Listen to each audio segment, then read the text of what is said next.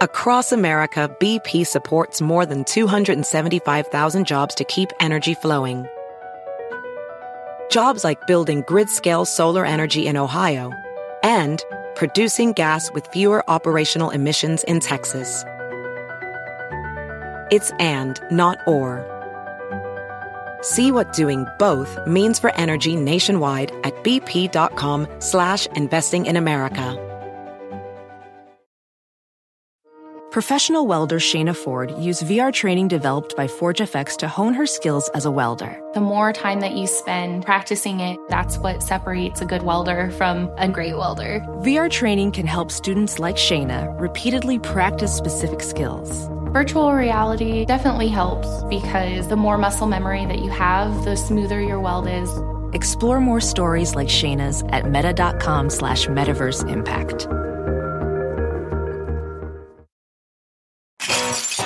The clowns on the left and the jokers on the right. and join Michael Smerconish right here in the middle. This is the Smerconish Podcast for independent minds. The Iowa caucus is next Monday night.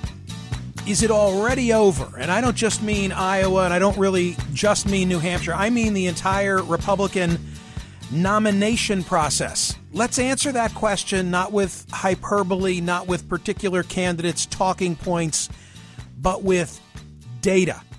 Because we've got the right person in G. Elliott Morris. He's the author of Strength in Numbers How Polls Work and Why We Need Them.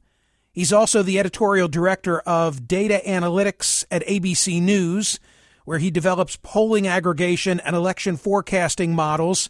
From 2018 to 2023, he was the senior data journalist and U.S. correspondent for The Economist, and he joins me now. Elliott, thank you so much for your time. Let's begin with your book, Strength in Numbers How Polls Work and Why We Need Them. In the past, when I've had conversations like you and, about, you and I are about to engage in, there will be that caller who says, Why do we even have to have polls? What should I say to that person?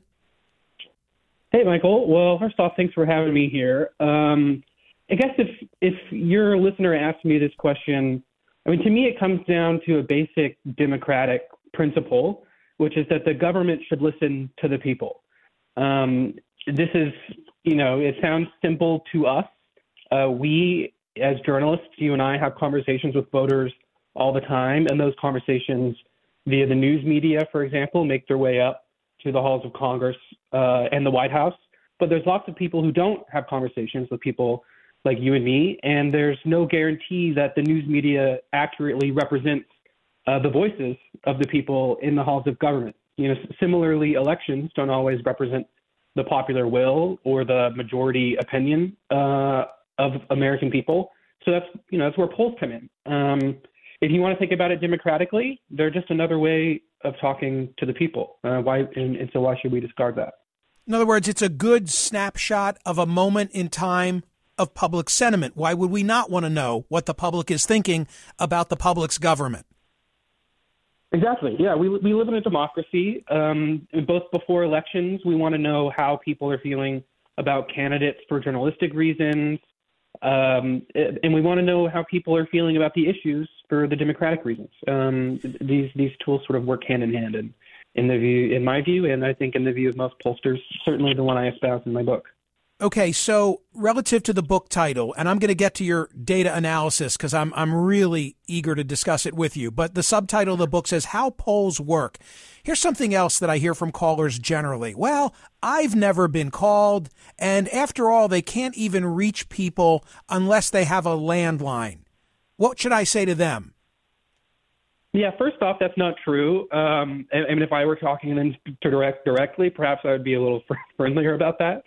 Um, but that's not true. Uh, pollsters call people uh, via cell phone as well. In fact, I think about 90% of the phone calls in the latest New York Times poll, for example, is cell phone, and that's because most people don't have landlines, and pollsters know that. Um, so you can be called for a poll on your cell phone. In fact, my wife did one for Gallup just the other day, uh, which was pretty neat for me as a poll obsessed journalist.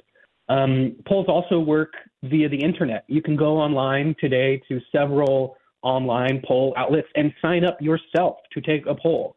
Uh, if if you are a Michael Smerconish show listener and you are frustrated that no one ever calls you, well, you can sign up to be polled uh, via via the internet, and you'll get an email or you'll get a little notification uh, on the website that you should come and take this poll that the pollster wants you uh, to take. So these demogra- these questions of demographic representativeness are pretty much solved, I would say. Uh, the, the, bigger question that pollsters fight all the time, and the one that you'll hear about in the news, is whether or not they're politically representative to the degree we expect of an election prediction.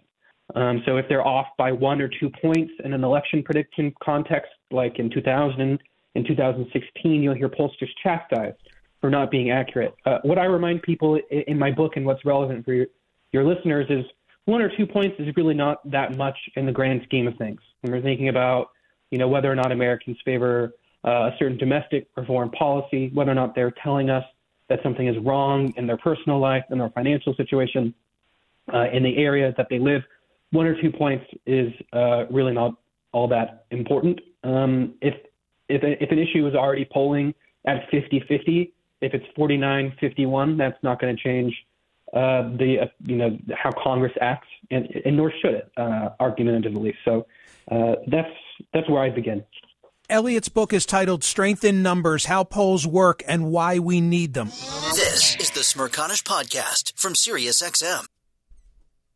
Hey, the national sales event is on at your Toyota dealer, making now the perfect time to get a great deal on a dependable new SUV like an adventure ready RAV4. Available with all-wheel drive, your new RAV4 is built for performance on any terrain, from the road to the trails, and with plenty of passenger and cargo space, plus available tech like wireless charging, you and your entire crew can stay connected. Or check out a stylish and comfortable Highlander with three spacious rows of seating for up to eight passengers and with available features like the panoramic moonroof you can sit back and enjoy the wide open views with your whole family.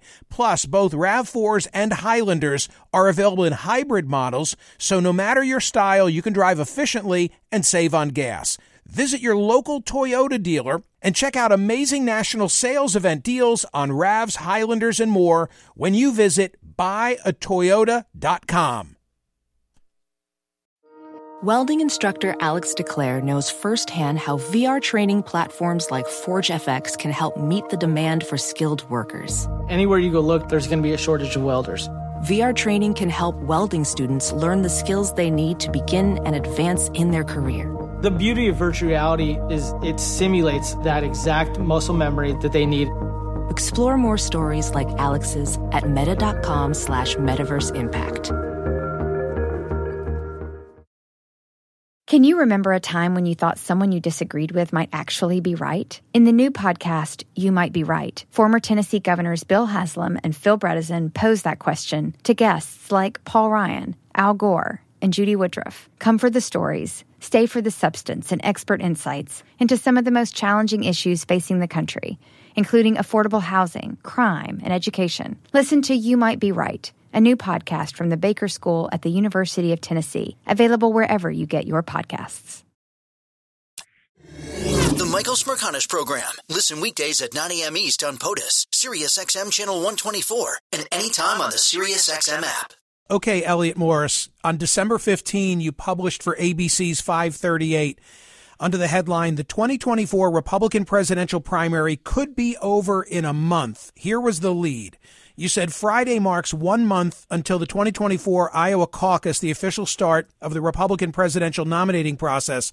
But the primary has been carrying on unofficially for nearly a year now. And in some ways, it is basically already over. And what then followed was a data analysis.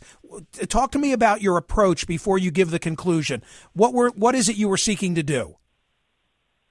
Yeah, what we want to know, uh, or, or, or, what the, the question we were trying to answer is uh, do presidential candidates polling at 60% in the national polls go on to win the national uh, nomination for president from their party? Essentially, do polls translate into victories uh, at high enough levels? So, what we did is uh, we averaged all the polls for every presidential nomination contest since 1980. Uh, and we looked at the results of those average on December 15th when we published this article for every candidate. You know, this is people uh, like Bernie Sanders in 2020, Elizabeth Warren in 2020, but all the way back, you know, the, the candidates such as like Bob Dole in, in 1988, right? Um, uh, so we can answer this question. We can look at the candidates who were polling really well on December 15th in their election cycle, and we can see if they went on to win. And that's the analytical strategy. You told me not to tell you the conclusions. You, will tell me when you want me to tell you the conclusions. okay. Well, let me let me just say at the outset that when you go back from 80 forward, only one candidate polls higher at this stage, or more literal, December 15, than Donald Trump, and that was Bush in 92, uh, meaning Papa Bush, George Herbert Walker Bush. Yeah, Papa Bush. Um, and, you know, importantly, his party is uh, he's he's the incumbent at this point, right? Um, so uh, he's he's a bit of an edge case, but uh, you could argue to me that Donald Trump is sort of like an incumbent. He was very recently president. He has, as we'll get into, very strong support from his party. So uh, I, I think the um, I, I think the case of Bush is is still instructive. There's a couple Okay. of other candidates who come close. Uh, George Bush in 2000, for example, was polling at 60%. Uh, Hillary Clinton in 2016 was polling at 56%. Um, and all of these people we're talking about, of course, went on to win their party nomination. And that's the takeaway. You've you've looked at Trump now against, I'll say, modern equivalents to say how often does someone in his position, according to the polling data, win their party's nomination? And I guess I'm going to steal your thunder. He's got a nine in ten, in ten chance of winning the nomination by your analysis. True. Yeah, that's true. By the polls, that's true. And in fact, that was as of December 15. We're um, a couple weeks removed away from that. We're only a week out from Iowa now. Three weeks later, that probability is markedly higher. At this point, um, I, I don't want to give a probability just because it's so high as to be misleading. Uh, what I'll say instead is, according to the polls, the national primary polls, if Donald Trump loses the nomination uh, for the Republican Party this year, that is the most surprising political event of perhaps the last 50 years. Um, his, his lead is just so dominable with no clear candidate posing um, a real threat to him. Again, that's just based on the empirical polling data. If he were to lose the nomination, who comes to mind in terms of a comparison, an analogy of an upset? Yeah, the closest is Hillary Clinton in 2008. Um, at this point in the, in the primary, uh, I'll just use some updated numbers. We don't need to keep talking about December. Uh, in in you know on January 5th in the national polls, she was at about 45 percent, and she goes on to lose the nomination, of course, to Barack Obama. What's different, though, um, well, first off, it's 20 points different from where Trump is today. Um, but what's different is that there are more challengers now, and they're all polling worse uh, than than Clinton's challengers were at, at this point in uh, 2000 and uh, in 2008 on the eve of Iowa. That's uh, January 6th, I believe, um, 2008. Obama was at 24 percent. Um, uh, John Edwards was at, at 15 or so, and Iowa boosts both of them uh, and really hurts Clinton's chances um, because they looked like credible challengers early on. Right now, there's no credible challenger in the national horse race.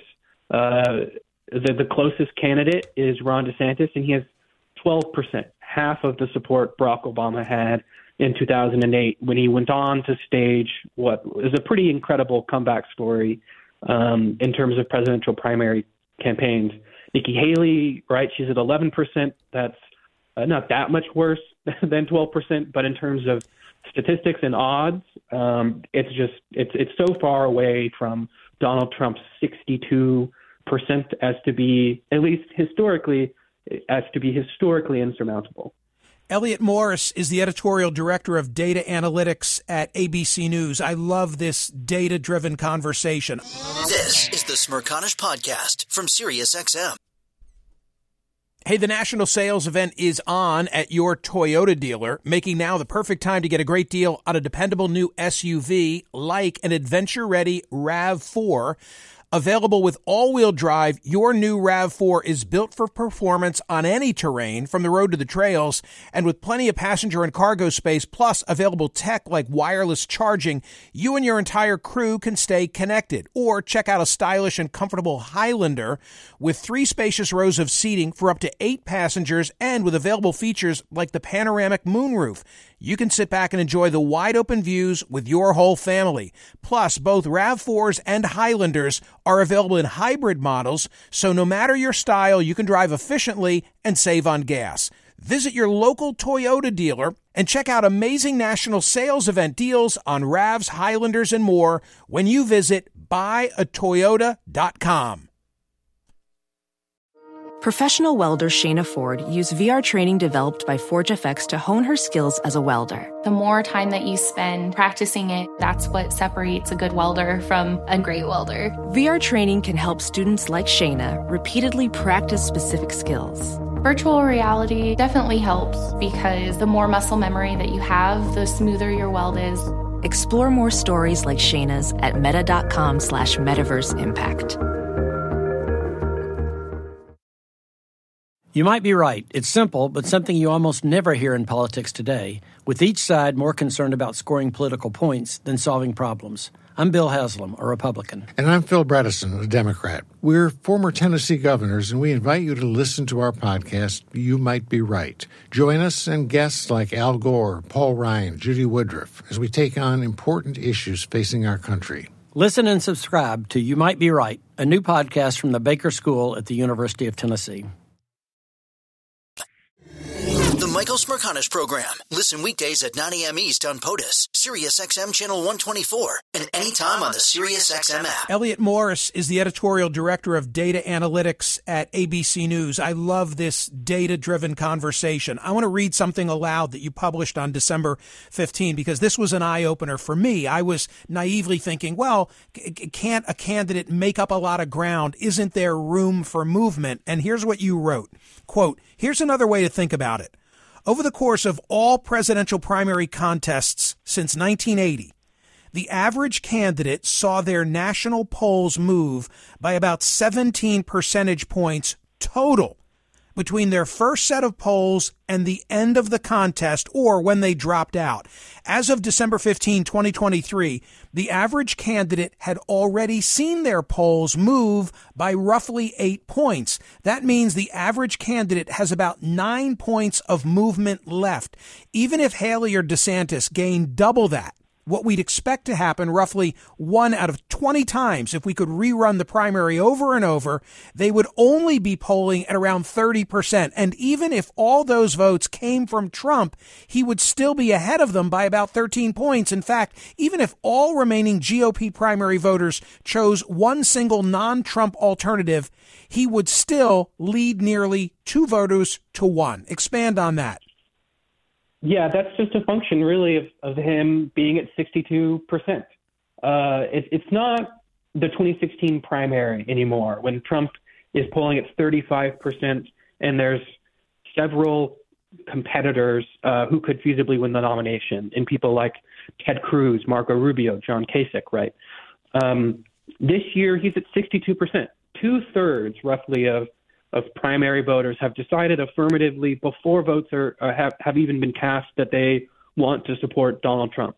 Um, they tell us in polls that they want to vote for him because they feel like he is their their just party leader, that he is their ideological match, um, and that he will fight for them in Congress in Washington like he did last time. Um, it, it's not a matter of another candidate saying, "I'm more electable." Right? Or I'm a better ideological match because voters have already told us Trump is their top ideological match. Um, at, at 62%, right? There's just simple math there. If every other uh, voter decided today that they're going to support Ron DeSantis, his support would only increase to 38%. Um, that's a 62 to 38% difference. That would be a historical uh, margin in a presidential primary already. even even if you had that sort of historical uh, coalescing behind Ron DeSantis, which again we do not expect, that would already be a, a very big surprise. Okay, Elliott, what about this? I, I had J. Ann Selzer, the, the sort of preeminent Iowa pollster, on my CNN program on Saturday. And one of the subjects that I discussed with her was the expectation game. And there's an idea, a mindset out there that if somebody exceeds expectations next Monday in Iowa, then he or she would have the wind at their sails and they could make up the ground against Donald Trump. What does the data say? Yeah, it's a hopeful. If you're betting for that, you're being hopeful. Um, so if you're the Trump, or if you're a DeSantis or a Haley or a Vivek Ramaswamy campaign manager saying, "Oh, we'll get a bump out of Iowa," that's not necessarily a good strategy. Empirically, she's right. Um, and, and in this article, we point to Iowa as a key catalyst of change in the presidential primary process. I'll give you a couple of examples. Just let's just run back the 2020 primary here for a second. Um, on the eve of, of Iowa, which is February 3rd, uh, Joe Biden's polling at 26%. Uh, Bernie Sanders is polling at 22%. Um, and let's just pick, I guess, uh, Pete Buttigieg, because he, he goes on to perform really well. He's polling at about 7 or 8% um, in the national polls. Okay, Iowa happens. Um, uh, Joe Biden performs rather poorly. Uh, Bernie Sanders and Pete Buttigieg beat expectations, let's say. Uh, after Iowa, Joe Biden's polls sink by about five points, uh, and the other candidates gain about three points in the national polls uh, each in the two weeks after Iowa. So there, we'll say, even even optimistically, that Iowa can cause a four point change in the national polls. And again, that's in a primary where voters are already telling us they're torn between the candidates because Joe Biden's he's leading the race and he's only at 26 percent or so. Um, another example, again, the 2008 primary, Barack Obama's polls do increase by quite a bit more. After Iowa, they go from about 24 to 34 percent, a 10 point swing. That is one of the largest swings in national polls in history. And again, just to underline uh, the point here. If Ron DeSantis today got a 15 percentage point bounce, one of the biggest ever in national polls after Iowa from a surprise, he would still be behind Donald Trump by 30 points. So I guess where I'm coming down is to say if the 61% or thereabout is accurate, Trump's national poll standing among Republicans, and, and it's not a one off, that's kind of what all the data has been showing. If that's accurate, it would be absolutely unprecedented for him to blow the lead that he has and lose the nomination. That's right. It, it, would be one of the most surprising, if not the most surprising, political event of, let's say, the last half century. Uh, and mainly because I don't know much about presidential primaries uh, before 1960. Uh, someone else might say it would be even even more surprising than that maybe All the right. last century. Um, wipe, it's it's just that dominant. Wipe the slate clean, make us all look smart. Hey, I heard this guy on Michael's program. His name is Elliott Morris. He's over at ABC. He's a data analyst. Here's what he left me with. What's the takeaway? At, at least in the case of the primary, what I want people to know is um, things can change uh, after Iowa, after New Hampshire. In fact, we should expect polls in the national race to change. Candidates beat expectations, um, and, and and and other candidates, you know, sag expectations and get punished. Um, so going back to 1980, 1972, even uh, the largest changes in the national primary horse race uh, ever. If you applied them to the election today, would not be enough to overcome Donald Trump's lead. And that's not saying it won't happen. Um, there also, you know, there could be a meteor strikes Donald Trump. Um, he, he's also rather old. We don't know how, how, how healthy he is. He might change his mind because of his criminal convictions, right? There's there's other edge cases here that could make him not win or not accept or not be given the party nomination. But at least according to the polls, at least according to what voters are going to decide, uh, it would be historically unprecedented at this point for him to lose uh, the Republican presidential primary. Elliott, that was excellent. Thank you so much. Please come back. Good luck with the book. It's called Strength in Numbers. Yep, thanks for having me on, Michael. G. Elliott Morris, ladies and gentlemen, is, as I identified him, the editorial director of data analytics at ABC News. And as I was asking him for his takeaway, I was writing in the margin my takeaway. Huge cushion. Trump is playing with house money, if you know the gambling expression. Hear more of Michael Smerconish on SiriusXM's POTUS, Channel 124. Live weekdays from 9 a.m. to noon East or anytime on the SXM app. Connect with Michael on Facebook, Twitter, YouTube, and at Smerconish.com. Michael Smerconish for independent minds. BP added more than $70 billion to the U.S. economy in 2022. Investments like acquiring America's largest biogas producer, Archaea Energy, and starting up new infrastructure in the Gulf of Mexico. It's and, not or. See what doing both means for energy nationwide at bp.com slash investing in America. Is America's primary system working? Is the Electoral College still the best process for electing a president? Could a third party candidate ever be successful? In a new season of You Might Be Right, former Tennessee governors Bill Haslam and Phil Bredesen gather the country's top experts to explore these issues and more as we approach the 2024 presidential election. Listen to You Might Be Right, a new podcast from the Baker School at the University of Tennessee, available now wherever you get your podcasts.